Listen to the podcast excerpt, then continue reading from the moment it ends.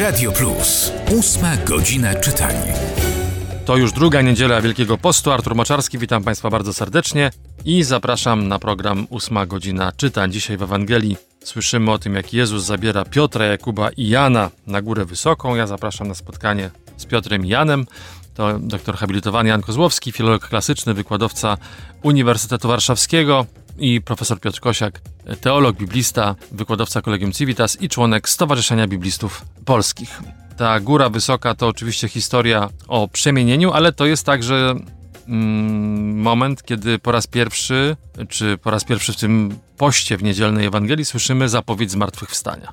No i to jest w ogóle taka Ewangelia, która troszkę nie pasuje nam do całości, byśmy powiedzieli, Wielkiego Postu, no bo w tamtą niedzielę mieliśmy piękne wprowadzenie, jesteśmy na pustyni. Te Ewangelie w Wielkim Poście będą raczej w tej tematyce i nagle w drugą niedzielę Wielkiego Postu pojawia nam się Ewangelia z przemienienia, a przecież przemienienie to jest okres letni yy, w naszej yy, szerokości geograficznej polskiej, bo przecież przemienienie mamy w sierpniu. W sierpniu, tak. E, więc to jest czasy dla mnie zawsze od dziecka związane z pielgrzymką i przemienienie zawsze Niepokalanów. Jak pielgrzymka do Częstochowy szła, to zawsze przemienienie właśnie w Niepokalanowie spędzałem. E, I takie jakieś mam... Śluby tam brano, też Tak, zawsze tak. Śluby na pielgrzymki, były tak, w Niepokalanowie. E, tak. charakterystyczny moment tej pielgrzymki, prawda? To taki jakiś bardzo, bardzo, bo się wiele, wielu dni zupełnie nie pamiętało, a ten Ale jakoś... Niepokalanów się pamięta. Tak. Tak, tak. A to też pokazuje, jak prastare jest pielgrzymowanie jak jest bardzo ważne w życiu chrześcijańskim. Też niedawno wróciłem do książki Dzwon pielgrzyma e, brata Alzelma, Benedyktyna z Palermo zapominamy o pielgrzymowaniu, a pielgrzymowanie jest prastare, jest, to jest tak stare jak, jak post. I elementem także właśnie naszego życia chrześcijańskiego powinno być pielgrzymowanie. Od czasu do czasu, choćby to miało być malutkie przejście do jednego sanktuarium, choćby w Warszawie, prawda? Wyjść sobie z dzielnicy i pójść na piechotę, nie wiem, do sanktuarium Matki Bożej Łaskawej na Starym Mieście, po to, żeby się pomodlić, nie wiem, wyspowiadać. E, ale też warto zwiedzać w ogóle Polskę szlakiem sanktuaryjnym, pielgrzymim wiele wspaniałych, zaskakujących miejsc. Y, wielokrotnie mnie zaskakują, że są takie sanktuaria w Polsce. E, od y, Kalwarii, y, nie tylko przecież Zebrzydowskiej, ale i Pacłaskiej, wiele miejsc zaskakujących, naprawdę. E, a taką pielgrzymkę mini odbywają dzisiaj apostołowie z Jezusem. Jezus tak, a po, pozwól, że wrócę, bo poruszyliśmy tutaj niesamowity temat. Jeszcze tylko o tych pielgrzymkach przypo, przypomniałeś ten y, Niepokalanów, prawda? Ja pamiętam akurat ten drugi dzień, bo byłem w sumie chyba siedem razy byłem z pielgrzymką akademicką, z grupą zieloną. Wszystkich pozdrawiam 20 lat temu pewnie ostatni raz byłem. Może nie, może troszkę mniej. A musieliśmy się spotkać na tej pielgrzymce, bo ja chodziłem także w zielonej, y, salwatorianie, no. ołki no, grające na gitarze. No to, to, chodziliśmy razem, ale nie wiedzieliśmy, tak, bo to właśnie był ten, kiedy Oki i Przemek grali. Bardzo piękna muzyka. Dobrzy muzycy, kurczę, piosenka religijna, nawet z, dobrymi muzykami to jest duże przeżycie. Bo element w ogóle pieśni na pielgrzymce, bez nich bardzo często by się sz, bardzo było, trudno to szło. Było, to było cudowne. Natomiast akurat, patrz, ten drugi dzień, pamiętam, Leszno, potem, potem e, Niepokalanów, potem szy, szy, Szymanów, siostry w Szymanowie, obiad i potem Miedniewice. Bardzo pod, dobry obiad u sióstr. Pyszny, pyszny zawsze. Ja pamiętam z jedną siostrą rozmawiałem, jak wam się tu żyje? A ona powiedziała, a tu jest jak w niebie. A taka szczerze, po prostu od razu. Powołanie, dobre powołanie, yy, prawda? Ale chodzi też, pielgrzymka jest niesamowitym sposobem właśnie zwiedzania, bo to też poruszyłeś tych miejsc różnych, bo to się idzie jakimiś bocznymi szlakami i się nagle ta Polska odsłania, miejsca, jakieś kościoły, jakieś jeziorka, lasy, które nigdy by człowiek sobie nie wyobrażał, że takie światy istnieją. To w ogóle piękne Mam takiego przyjaciela, który... Ale też ludzie. ludzie ale no, ludzie. ludzie, tak, oczywiście. Mam takiego przyjaciela, który z kolei pielgrzymuje rowerem wraz ze swoim też przyjacielem księdzem yy, i on z kolei różne sobie trasy wytacza, ale niedawno poleciał rowerem trasę północ-wschód, e, przepraszam, zachód-wschód, ale północną Polską, wzdłuż wybrzeża aż po Mazury. Czyli ruszył ze Szczecina, e, przepraszam, Świnoujścia i dojechał do Gołdapi. E, zachwycony. Miesiąc y, mówił, że, że to było dla niego otwarcie takiej Polski, której po prostu nigdy nie znał. Takich sklepów, wioski, wjeżdża, serdeczność, ludzie rozmawiający na wszystkie tematy, a jakaś taka dobroć, coś mu się zepsuło, ktoś mu naprawił, ktoś go gdzieś zawiózł. Y, jest coś w tym i właśnie tak naprawdę, jeśli mamy takie doświadczenie, to wtedy możemy zrozumieć, co to znaczy, że Jezus wziął Piotra, Jakuba i Jana i zaprowadził ich samych, osobno, to jest w ogóle bardzo ciekawa zbitka, będę cię prosił, żebyś ją e, no. po grecku nam przybliżył, samych osobno e, na górę to wysoką. Może już teraz przy, przy Śmiało. Monus, tylko ich i Katidian, tak na osobność raczej, na osobności, bo osobno ich poprowadził, to znaczy, że jeszcze jakiś innych prowadził. Rozumiemy, Katidian to jest tak prywatnie, w sensie oddzielił ich i że byli tylko oni. Jest duża emfaza zatem, bo to jest troszeczkę takie tautologiczne. No jak Katidian to oni są mono i tylko oni, prawda? Więc ich tak na bok, ich samych y, po, po, poprowadził. To jest bardzo ważne, że oni są oddzieleni od reszty apostołów i uczniów Jezusa. Te, te kręgi wokół Jezusa y, są różnej wielkości, tak? Są uczniowie, najbliżsi uczniowie, apostołowie, no i tych trzech tutaj, którzy w wielu y, sytuacjach biblijnych pojawiają się oddzielnie, osobno właśnie. Tak, i to jest też ab jakby absolutnie naturalne, szanowni państwo. My też mamy takie kręgi, tak? Czyli mamy ludzi bardzo bliskich nas, których nazywamy przyjaciółmi, mamy ludzi, których bardzo ufamy w taki sposób, że są nawet nie będąc e, w naszej krwi, w sensie rodzinnie, jesteśmy w stanie im dać klucze do naszego domu, są naszymi gośćmi, bardzo często razem przeżywamy wakacje, wyjazdy i tak dalej. Ale są też osoby takie, które wczoraj miałem z taką właśnie z żoną rozmowę a propos, jak się czasami dziwnie ludzie zachowują. No ona mi zadała, Piotr mówi tak, ale przecież to nie jest takie dziwne. A czy ty pamiętasz, kto z tobą pracował 15 lat temu i w tamtej pracy, czy, czy ty się do nich odzywasz? Ja pomyślałem sobie, no nie, no rzeczywiście, no ma rację, prawda? My czasami po prostu jakby absolutnie zamykamy pewne furtki, już nigdy do nich nie wracamy. No, świat jest tak duży, że po prostu czasami mieliśmy jakąś chwilową znajomość i później jej kompletnie nie ma. E, I, i, i nawet nam jej nie brakuje e, w, ża w, żaden sposób. Ale mamy też takich bardzo bliskich ludzi. Jezus ma też takich bliskich ludzi. Jezus ma takich przyjaciół, ma taką grupę apostołów, która jest w jakiś sposób trochę faworyzowana przez niego, której on chce pokazać im coś więcej. E, ma też troskę taką pedagogiczną. Ja go też rozumiem. To bo są sam filary, jestem, patrz, tak. bo Paweł mówi zupełnie w innej tradycji tradycji w liście do Galacjan, żeby, że udał się do Jerozolimy. To też ciekawe, żeby sprawdzić, czy nie biegł na próżno, czy, bo to jest też, nie, on jest apostołem, nie samozwańczym apostołem, bo on weryfikuje to, czy tę Ewangelię, którą głosi w niewątpliwie autentycznym liście do Galacjan i sprawdza z Piotrem, prawda, i z Jakubem i z Janem, właśnie z tymi trzema, czyli oni trzej są wybrani, nazywani styloj, czyli filarami y, kościoła, czyli oni rzeczywiście to jest, Piotr jest pierwszy, jest hierarchia. Tak, ale Jakub jest tak silny, że jest związany z Jerozolimą, pierwszy oddaje życie, jest Jakubem starszym, prawda, to jest jakby absolutny filar kościoła. Tak, jeszcze Jakub, brat pański tak, jest również. jeszcze brat pański. No i oczywiście Jan, no wiemy Jan, y, ale to są ta, ta, ta, ta trójca, Jakub i Jan, synowie Zebedeusza, Boanerges, synowie Gromu, y, mi bliscy z kolei, bo ja od lat jestem z tym Boanerges zwi związany. Y, wiele jakichś tak swoich działalności nazywam właśnie od Boanerges.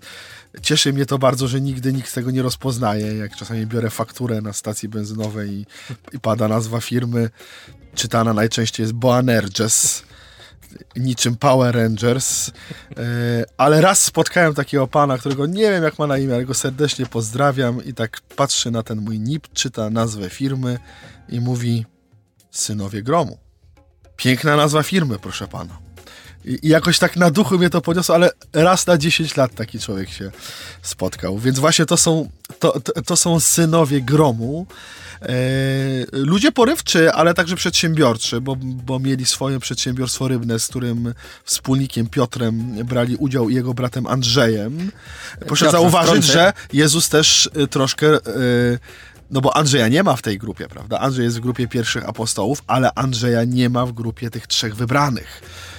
Piotrze, wtrącę a propos tych Boanerges, założę się powiem coś, czego nie słyszałeś, a mianowicie jest takie enfant terrible, czyli dziecko do takie, no, niepokorny uczony biblistyki amerykańskiej, Dennis R. MacDonald, łatwo zapamiętać tego McDonalda, bardzo dużo rzeczy pisze, bardzo różnych, bardzo często chaotycznie, ale ma ciekawe różne intuicje i skojarzenia ze światem antycznym szczególnie i on uważa, że yy, akurat tutaj mnie nie przekonuje, ale to, to dla ciebie może być ciekawe, że on twierdzi, że to, jest, że to są boscy bracia, synowie Zeusa, synowie Gromu, Castor i Pollux.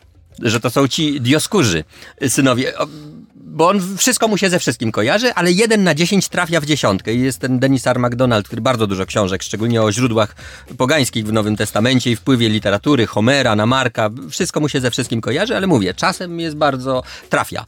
Y, czasem trafia, natomiast tutaj właśnie, że to są synowie właśnie Zeusa, który jest gromem, bogiem nieba, prawda, najwyższym, ale akurat tego nie, nie traktuje No tutaj poważnie. na pewno jakby biblistyka to próbuje tłumaczyć, że oni byli blisko środowiska zeo, y, zelotów, tak, że byli to ludzie patrzących prostu. Tak, charakter, porywczość. Są tacy prepersi, także wśród naszych znajomych. Pewnie każdy z nas takich ma, którzy uważają, że gdzieś tam, prawda, dobre szkolnictwo yy, i bycie pod bronią i przygotowania to jest ważny element wychowania. W tak, poza tym tak synowie, tak to się mówi też o charakterze, że coś jest synem gniewu, synem, to jest sposób semicki wyrażania, prawda, czyjejś cechy. Nie, nie chodzi o to, że oni są synami i Zebedeusz to taki z gromem właśnie jak Zeus, tylko po prostu właśnie to, co mówisz. Sy, synowie, czyli ich cechuje ich zachowanie jak, jak, jak błyskawice, jak grom, pewna gwałtowność. A jeśli Państwo spytają skąd to wiemy, no choćby z tego, że Piotr jest pod bronią. Piotr ma miecz. Piotr, jeśli widzi zagrożenie, a zobaczył je w ogrodzie oliwnym, jest pierwszy, który absolutnie wystartuje z mieczem i broni Jezusa. E, co to oznacza? To oznacza, że po prostu no, oni w taki sposób też wierzyli w Mesjasza. Ale patrz, jaki to człowiek gorączka, bo on niby obciął ucho, ale to on nie celował w ucho przecież. To kto celuje w ucho? Nie, no nie, no, celował idealnie, czyli celował, e, celował tak, jak się powinno celować, czyli, czyli po na, środek głowy. Na śmierci życie poszedł, I, I, pewnie tamten się tylko uchylił i, i stracił ucho, ale to pokazuje, że Piotr absolutnie bronił Jezusa e, i, i poszedł na całość, tak. tak. E, e, I to są ci ludzie, Piotr, Jakub i Jan, których Jezus osobno, w sposób jakiś tajemniczy, odludny, wyjątkowy, zabiera, żeby pokazać coś, co jest zapowiedzią, tak jak powiedziałeś, zmartwychwstania, żeby chce im ukazać swoją chwałę. Bo oni coś tam pewnie zaczynają się domyślać. E, widzą cuda, widzą, że, że to nie jest zwykły Mesjasz, e, nauczyciel, rabin, jakich było wielu. Bo zakładam, że pewnie Piotr, Jakub i Jan słuchali. To, to musieli być ludzie, którzy mieli uszy otwarte na, na wędrownych kaznodziei. Tak? Jeszcze zobacz, jeszcze dodam ci jedną rzecz, że jeszcze, bo my widzimy to, że to jest tylko opis geograficzny Eis Horos Hypsilon, Eis Oros Hypsilon, na wysoką górę, ale w świecie antycznym góra jest też miejscem odludnym. To znaczy, my mamy takie turystyczne podejścia. Tam nikt nie chodził zasadniczo. To znaczy, życie toczy się w dolinach. Oros to jest, to jest dzicz. Są góry, prawda? To są, więc chodzi mi tylko o to, że nie tylko Katidian oddzielnie, Monus ich samych, ale jeszcze ten element oddzielenia jest, to ważna jest ta geografia społeczna, bym, bym, bym to tak nazwał, że jeszcze na wysoką górę, czyli zupełnie ich, ta ich osobność jest tutaj bardzo podkreślona. Radio Plus, ósma godzina czytania. Kiedy patrzymy do Atlasu, Atlasu pielgrzymkowego, to na trasie właściwie każdej pielgrzymki do Ziemi Świętej mm, jest czy była Góra Tabor i przyjmuje się, że właśnie tam miało miejsce to wydarzenie opisywane w dzisiejszej Ewangelii. Jest piękne e, sanktuarium, e, widoki, mm, przejażdżka takim samochodzikiem, prawda, który wywozi e, turystów na górę i zwozi. No ci, którzy chcą, mogą oczywiście wejść e, piechotą, ale mm, trzeba przyznać, że u Marka nie pada nazwa tej góry, ani jej lokalizacja. No nie pada, tak. Oczywiście y, góra jest przepiękna i, i zresztą to jest doświadczenie, warto jest być na górze Tabor, bo po pierwsze to jest wysoka góra, naprawdę wysoka z perspektywy y, położenia geograficznego, w jakim jesteśmy. Tak, widać ją zewsząd i tak. stamtąd tak. widać naprawdę To samo jest w Afryce. Kawał Jak Galilei. ktoś z Państwa zobaczy góry w, w, Afryce, to dopiero rozumie tak naprawdę, czym są te wysokie góry, no bo Kilimandżaro robi wrażenie, y, ale jak już staniemy prawda, w Tybecie y, i jesteśmy na wysokości tam 5-6 tysięcy, to oczywiście robią wrażenie nasze Himalaje, ale jakby mamy zupełnie inną perspektywę. To jest tak jak ktoś był we Francji czy w Szwajcarii i pojeździł po wysokich Alpach samochodem jesteśmy w stanie się wdrapać samochodem na 3000 metrów. No oczywiście mamy tą perspektywę jeszcze tam tysiąca paru metrów gór, które widzimy nad sobą, no ale jesteśmy dosyć wysoko. A jak tu mamy perspektywie mo Morza Czarnego plus depresję, bo tam mamy także depresję, no to te 580 parę metrów, jeśli dobrze pamiętam, robi wrażenie, tak? E, robi wrażenie. To jest góra, która jest widoczna zewsząd, zresztą przepięknie zalesiona, jak na Galileę, która jest parkiem krajo krajobrazowym izraelskim. E, to jest Park Narodowy Góry Tabor, tak to się nazywa. Do tej pory jest chroniony ściśle. E, I no robi to wrażenie, naprawdę, bo mogą sobie Państwo nawet teraz wygooglować zdjęcia, proponuję e, i Państwo zobaczą też zdjęcia z góry, z drona, po prostu taka dolina i, i, i jedna piękna góra, prawda, która, która, która jest takim samotnym, samotnym e, wzniesieniem i... Jest bardzo prawdopodobne, że właśnie tam się wybrali. Tak, to jest oczywiście bardzo duże pra prawdopodobieństwo, czy pewności mamy? No nie mamy, ale tradycja mówi nam, że na górze Tabor się Jezus e, przemienia. E, miejsce, z którego widoki są nieprawdopodobne. Warto jest tam się, tam się e, pojawić. No i tak sobie właśnie, kiedy tam człowiek jest i sobie Mam nadzieję, że Państwo z takimi przewodnikami będą, którzy z Biblią w ręku w tym miejscu akurat przeczytają ten fragment. Do tego zachęcam, będąc w Jerozolimie. Nawet jeśli Państwo sami y, polecą kiedyś do Ziemi Świętej, to warto jest w tych miejscach sobie czytać te fragmenty. Yy, na głos stanąć, prawda, z rodziną, czy z kim Państwo tam będą i po prostu przeczytać sobie ten fragment. Yy, I Państwo wtedy zrozumieją zachwyt też yy, Piotra, jaki ma, prawda, bo tutaj jest pewnego rodzaju zachwyt. Po pierwsze, jest zachwyt niesamowity tym, coś, co oni widzą, a widzą przemienionego Jezusa w jakichś bielach niesamowitych, ale też widzą dla nich obraz, który potwierdza im, że Jezus Chrystus jest Bogiem, jest Jahwe. Bo, widzą, bo widzą Mojżesza i widzą Eliasza. Czyli najważniejsze postacie dla, dla judaizmu. Mojżesz, który jest prorokiem, który jest tym, który daje Torę, który rozmawia z Bogiem, który wyprowadza z ziemi egipskiej.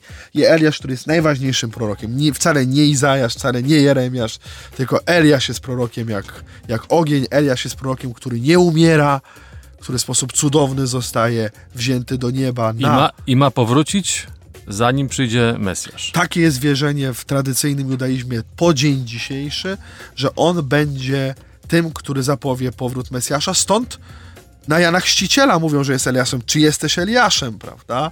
No tak, czekają wiemy, na niego, czekają. Tak, tak, tak, na niego czekają i, i my wiemy, że Eliasz przyszedł w postaci Jana Chrzciciela, ale chcę powiedzieć z mocą, że to jest prorok, który nie umarł, którego Bóg zabiera do nieba, który ma w niebo wstąpienie Eliasza. Zresztą jak tego sobie myślę o Eliaszu, to mi zawsze przychodzi moja pierwsza miłość biblijna, e, i mój wielki mentor, ksiądz profesor Rumianek, e, rektor UKSW, który był rozkochany w Ezechielu i w Eliaszu.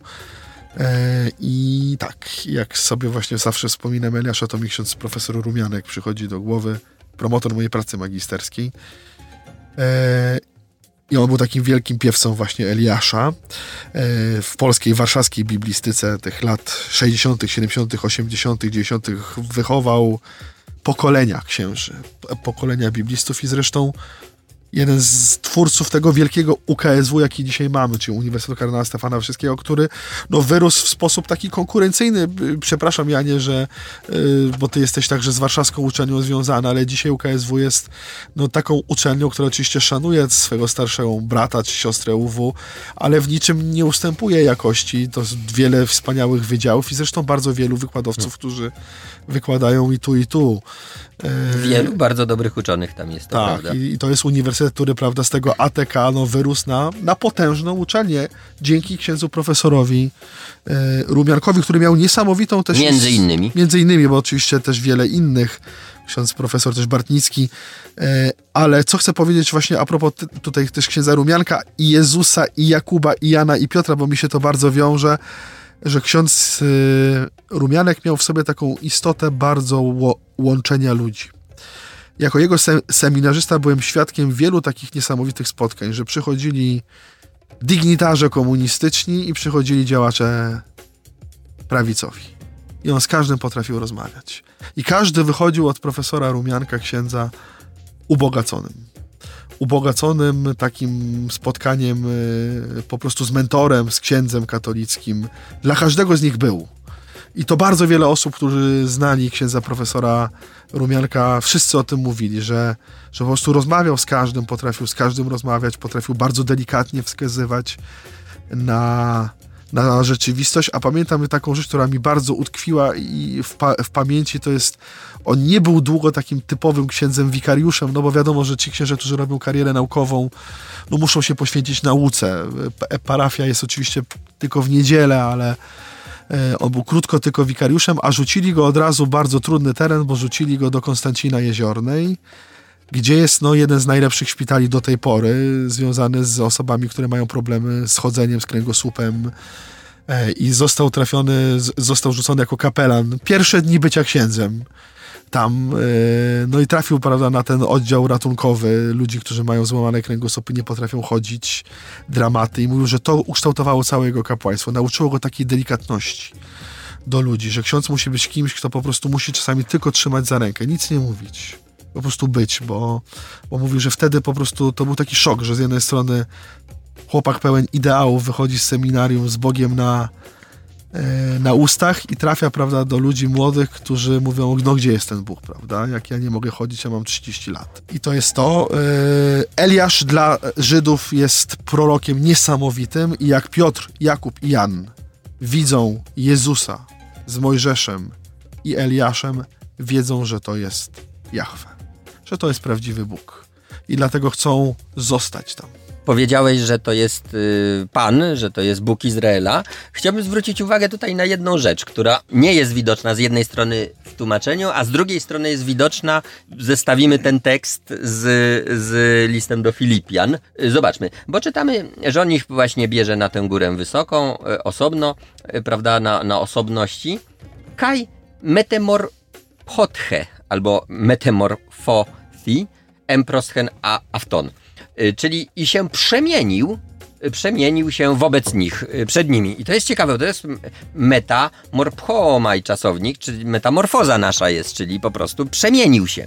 No i my to tak sobie czytamy, no po prostu się przemienił, tak? No inny się stał i, i tyle to znaczy po polsku. Natomiast trzeba zobaczyć, że w odniesieniu do Jezusa, to się też w liście do Filipian w, w słynnym tym fragmencie, który jest nazywany pieśnią o Chrystusie, Carmen Christi, Teraz jest dyskusja. Moim zdaniem to jest Pawłowe tak naprawdę i, i, i argumenty są y, za tym, a nie jest to hymn wcze, wczesnochrześcijański, jeszcze przedpawłowy, tak myślę. Y, I tam się pojawia to słynna fraza, y, niech to dążenie niech was ożywia, ona było w Jezusie, hos en morphet heu hyparchon, który istniejąc w postaci, w morfe heu istniejąc, Hyparchon uk harpagmon hegesa toto einai isat heo nie uznał za swoją zdobycz bycie równym Bogu, ale siebie samego ekenosen, i to jest właśnie kenoza, ogołocił, czy opuścił sam siebie wręcz, y, morphen dulu labon, przyjmując postać sługi, więc mamy metamorfoza, czyli przejście z jednej morphe, jednej morfe, prawda, do drugiej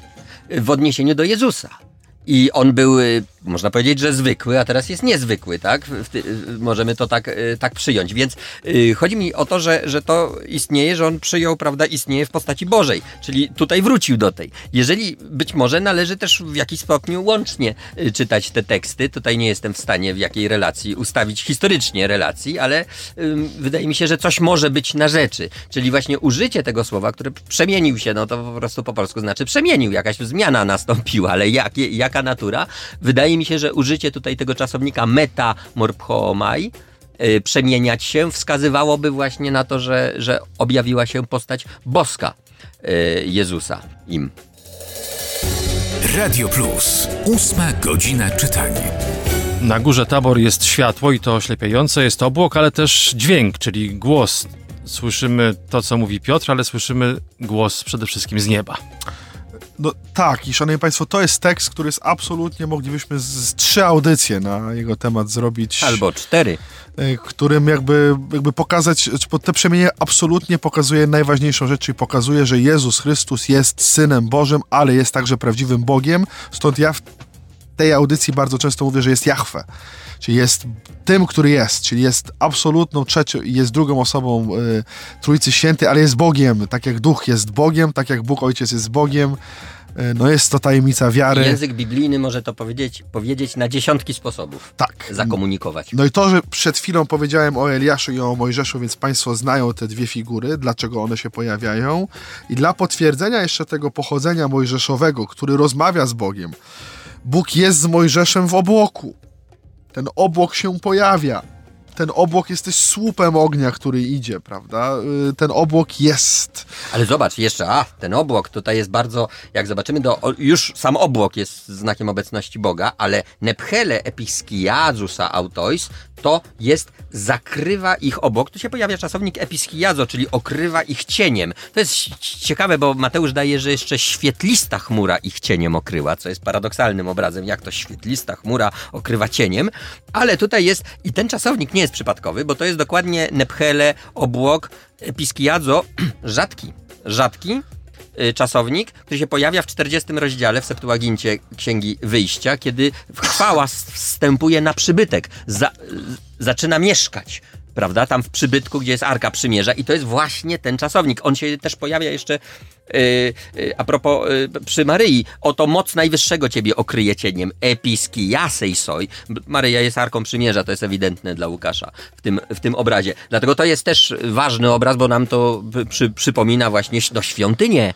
Arkę Przymierza. Mamy tutaj ten obraz. Tak, dziesięć przykazań, y, obecność, głos, y, krzak gorejący, to jest to wszystko tutaj. Zjawia się obłok osłaniający ich, a z obłoku odezwał się głos, ten głos, który usłyszał Mojżesz i Mojżesz jest świadkiem tego. Mojżesz, który usłyszał głos jako książę Egiptu, który musiał wrócić do Madianitów, musiał wrócić y, do swoich korzeni, zrozumieć, słyszy głos, że oto jestem, jestem, który jestem i ten głos mówi, oto jest Syn umiłowany, tak, mój, jego słuchajcie, to jest mój Syn umiłowany, jego słuchajcie. I Mojżesz, który to sam usłyszał głos Boga, który rozmawiał z Bogiem twarzą w twarz, jest jakby świadkiem i Eliasz, który w jego duchu głosi, e, Słyszą to apostołowie, którzy są filarami kościoła. Są tutaj trójki, proszę zauważyć. Biblia lubi liczby, triady. Yy, I tam jest triada, i tu jest triada. I ta triada, która ma założyć nowy kościół, który ma założyć kościół Jezusa Chrystusa, ma zrozumieć to, że to nie jest zwykły wędrowny kaznodzieja. To nie jest tylko cudotwórca. To nie jest człowiek tylko, który pięknie przemawia. To nie jest tylko piękna, nowa nauka, bardzo Tak. szlachetna i piękna. Nie tylko. Nie tylko, ale to jest absolutny, absolutny Mojżesz i Eliasz, to jest za mało. Jest to jest więcej. sam Bóg, to jest sam Bóg, który mówi, oto jest mój syn, jego macie słuchać. To powoduje w jakiś sposób niesamowity, że nagle wszystko się znika, to jest jakaś wizja. E, Ta wizja, która była tak pasjonująca, że Piotr w tym amoku chce namioty rozbijać, to yy, nie chce wracać. Nie chce wracać na ziemię, byśmy powiedzieli, do doliny, bo, bo to jest tak śliczny widok, tak piękny. Patrz, ale to jest niesamowite, że kiedy oni słyszą ten głos, bo to jest kulminacja, jego słuchajcie i natychmiast rozejza, ro, rozejrzawszy się w momencie rozpoznania, nikiego, nikogo innego nie zobaczyli, tylko samego Jezusa. Czyli bardzo jest ciekawe, że jest moment rozpoznania i to, to znika. Tak, no i to jest też świat ducha, prawda? Ale za, zaraz zobaczysz, jaka paralela będzie, zaraz znajdę. Tylko, tylko, tylko właśnie chcę powiedzieć jedną ważną rzecz, że to jest taki świat duchowy, że bardzo często jest po prostu taki jeden moment, prawda, który słyszymy głos, dalej go nie ma. To jest taki głos, który miał, nie wiem, Franciszek, który słyszy nagle w kościele odbuduj mój kościół. E, To jest głos, który miał Jan Paweł II, który usłyszał od kardynała Fürstenberga, jak cię wybiorą, nie odmawiaj. Tak? Który, skąd miał to wiedzieć, prawda? Na, przed pierwszym głosowaniem, że jakiś Wojtyła e, będzie w ogóle ro, rozważany, przecież jego nie było w pierwszych nazwiskach. To są takie głosy, które, które się czasami pojawiają. My mamy takie momenty w życiu, ale znowu, jeśli nie będziemy pracowali nad, nad duchem, to bardzo wiele rzeczy nas nas ominie.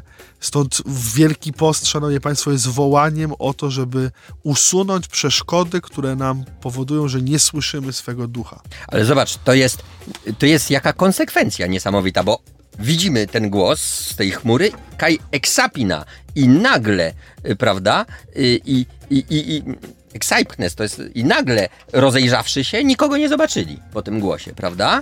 To jest, to jest i Paralela jest niesamowita z Łukaszem 24, yy, uczniowie idący do Emaus, bo a kiedy yy, on się z nimi no, położył się do stołu, bo się kładzie do stołu, metauton labonton arton euloge i klasa sepididu autois, czyli wziąwszy chleb, bo błogosławił i łamawszy im rozdawał.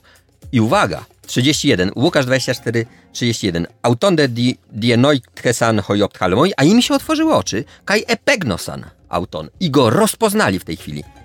I co czytamy potem? I od razu potem kaj autos, abchantose geneto abauton. On im wtedy znikł w momencie rozpoznania. Tutaj też jest jakaś nie, niesamowite przedstawienie. To jest syn jego, słuchajcie. To jest ten moment, ku temu to zmierza i nagle no, oni Burza na jeziorze, jak Jezus tak, idzie tak. po krocie, Ale też chodzi mi go o nie to, ma. Że, że, tak też było w Emaus. Że po, tak, no, właśnie, że po rozpoznaniu jest ten moment, że Bóg nie daje się zatrzymać.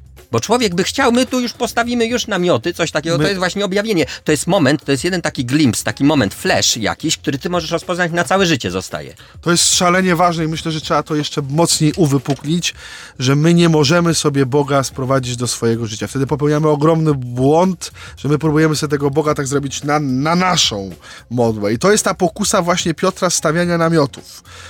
Ale, Bóg Ale to... patrz, namioty, a tutaj namioty, a przez skenę to jest namiot martyrium, namiot spotkania. Czyli jakże nam to się pięknie tutaj, że oni są postawić Czy tabernakulum. namioty. Tabernakulum, tak, To ale tutaj namiot. mamy ten episkiazo czasownik, czyli mamy obraz że, rzeczywiście objawienia się tak jak w świątyni. I my się nie zatrzymujemy, tylko teraz w czasie i przestrzeni przenieśmy się do Nevady, gdzie jest dr Maja Rogaczewska. Psalm 116. On należy do y, grupy, do całej grupy psalmów, które nazywane są egipskimi psalmami albo psalmami Hallel, y, Alleluja. Y, od 113 do 118 są to psalmy związane z celebracją Paschy, czyli święta, największego święta żydowskiego, którego istotą jest wspomnienie wyjścia, cudownego ocalenia Izraelitów, wyjścia z Egiptu. Pascha trwa kilka dni, przez wszystkie te dni są śpiewane kolejne psalmy z tej grupy i właśnie psalm 116 jest śpiewany w ostatnim dniu tej celebracji, właśnie w momencie, kiedy świętujący podnoszą takie specjalne świąteczne kielichy z winem. Także tutaj to, ten fragment psalmu podniosą kielich zbawienia jak najbardziej dosłownie nawiązuje do tego właśnie paschalnego świętowania. To nie jest metafora, to jest jak najbardziej e, taki właściwy obraz tego święta. Czyli już jesteśmy, chociaż to jest cały czas Wielki Post i cały czas jesteśmy w takiej zadumie, e, w medytacji wielkopostnej, to już mamy przed sobą ten, tą perspektywę paschalną, właśnie dzięki temu psalmowi. Ufałem nawet, gdy mówiłem, jestem w wielkim ucisku. Powiedziałem w swym przygnębieniu, każdy człowiek kłamie. Cóż oddam Panu za wszystko, co mi wyświadczył? Podniosę kielich zbawienia i wezwę imienia Pana. Moje śluby złożone Panu wypełnię przed całym Jego ludem. Drogocenną jest w oczach Pana śmierć Jego czcicieli. Tu jest ten werset psalmu, drogocenna jest w oczach Pana śmierć Jego czcicieli. On wywoływał pewne kontrowersje. Tu jest hebrajskie słowo jakar, które się pojawia w różnych psalmach i jest, jest różnie tłumaczone jako właśnie coś cennego, drogocennego, ale także coś, co, co wiele waży, co jest, czego nie można lekceważyć. I badacze twierdzą, że lepsze, lepsze tłumaczenie tego wersetu byłoby takie, że Bóg nie bierze lekko śmierci i cierpienia swoich wyznawców. To znaczy, on nie traktuje tego, tego lekko, to nie jest mu obojętne.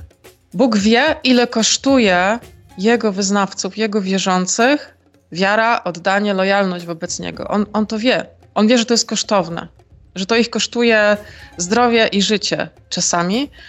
I dlatego cenna jest w oczach Pana śmierć Jego czcicieli nie, nie oznacza, że, on tak, że Bóg chce śmierci i cierpienia, że On się tym raduje, wręcz przeciwnie.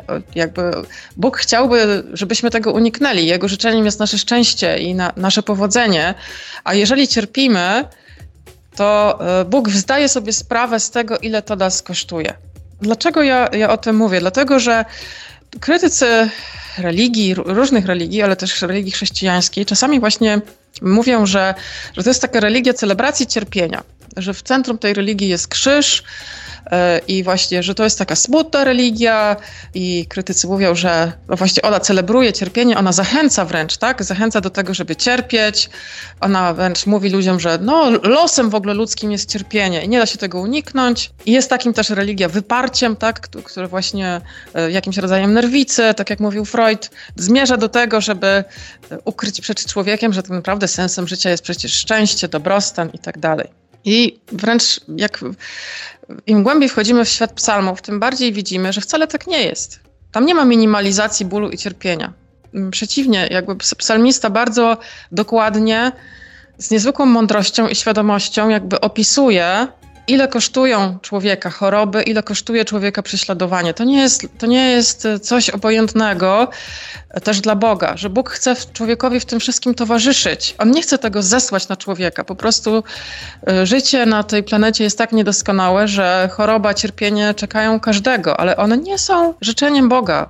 Bóg chce nas od tego wyzwolić, On chce nas od tego uwolnić. I także w tym psalmie nie ma mowy o takiej e, minimalizacji czy wyparciu bólu i cierpienia. To jest takie szczere przyznanie się, że to jest po prostu kawał życia i że receptą na to jest e, modlitwa, jest bliskość Boga, przytulenie się do Boga i wspólnota i to, że jesteśmy razem e, z innymi, że mamy przyjaciół, do których możemy, możemy się zwrócić, z którymi możemy e, świętować. Tak jak tutaj w psalmie, kiedy wreszcie e, ta choroba się kończy, kiedy wychodzimy z jakiejś opresji, z jakiegoś cierpienia, kiedy możemy właśnie usiąść i świętować razem z przyjaciółmi. Mamy z kim świętować to wyjście, wyjście z opresji. Ten psalm jakby głęboko, głęboko pokazuje, że to nie chodzi, nie chodzi w religii właśnie o takie na siłę szukanie cierpienia, tylko chodzi o jakąś taką dzielność, z jaką e, znosimy niedoskonałość, trudności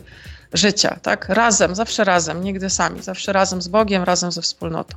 Dziękuję pięknie. To był program 8 godzina czytań. Państwa i moimi gośćmi byli z Nevady dr Maria Rogaczewska, a w studiu Radia Plus profesor Piotr Kosiak, teolog biblista, członek Stowarzyszenia Biblistów Polskich i wykładowca Kolegium Civitas oraz doktor habilitowany Jan Kozłowski, filolog klasyczny, wykładowca Uniwersytetu Warszawskiego, Artur Moczarski. Do usłyszenia za tydzień. Radio Plus. Ósma godzina czytania.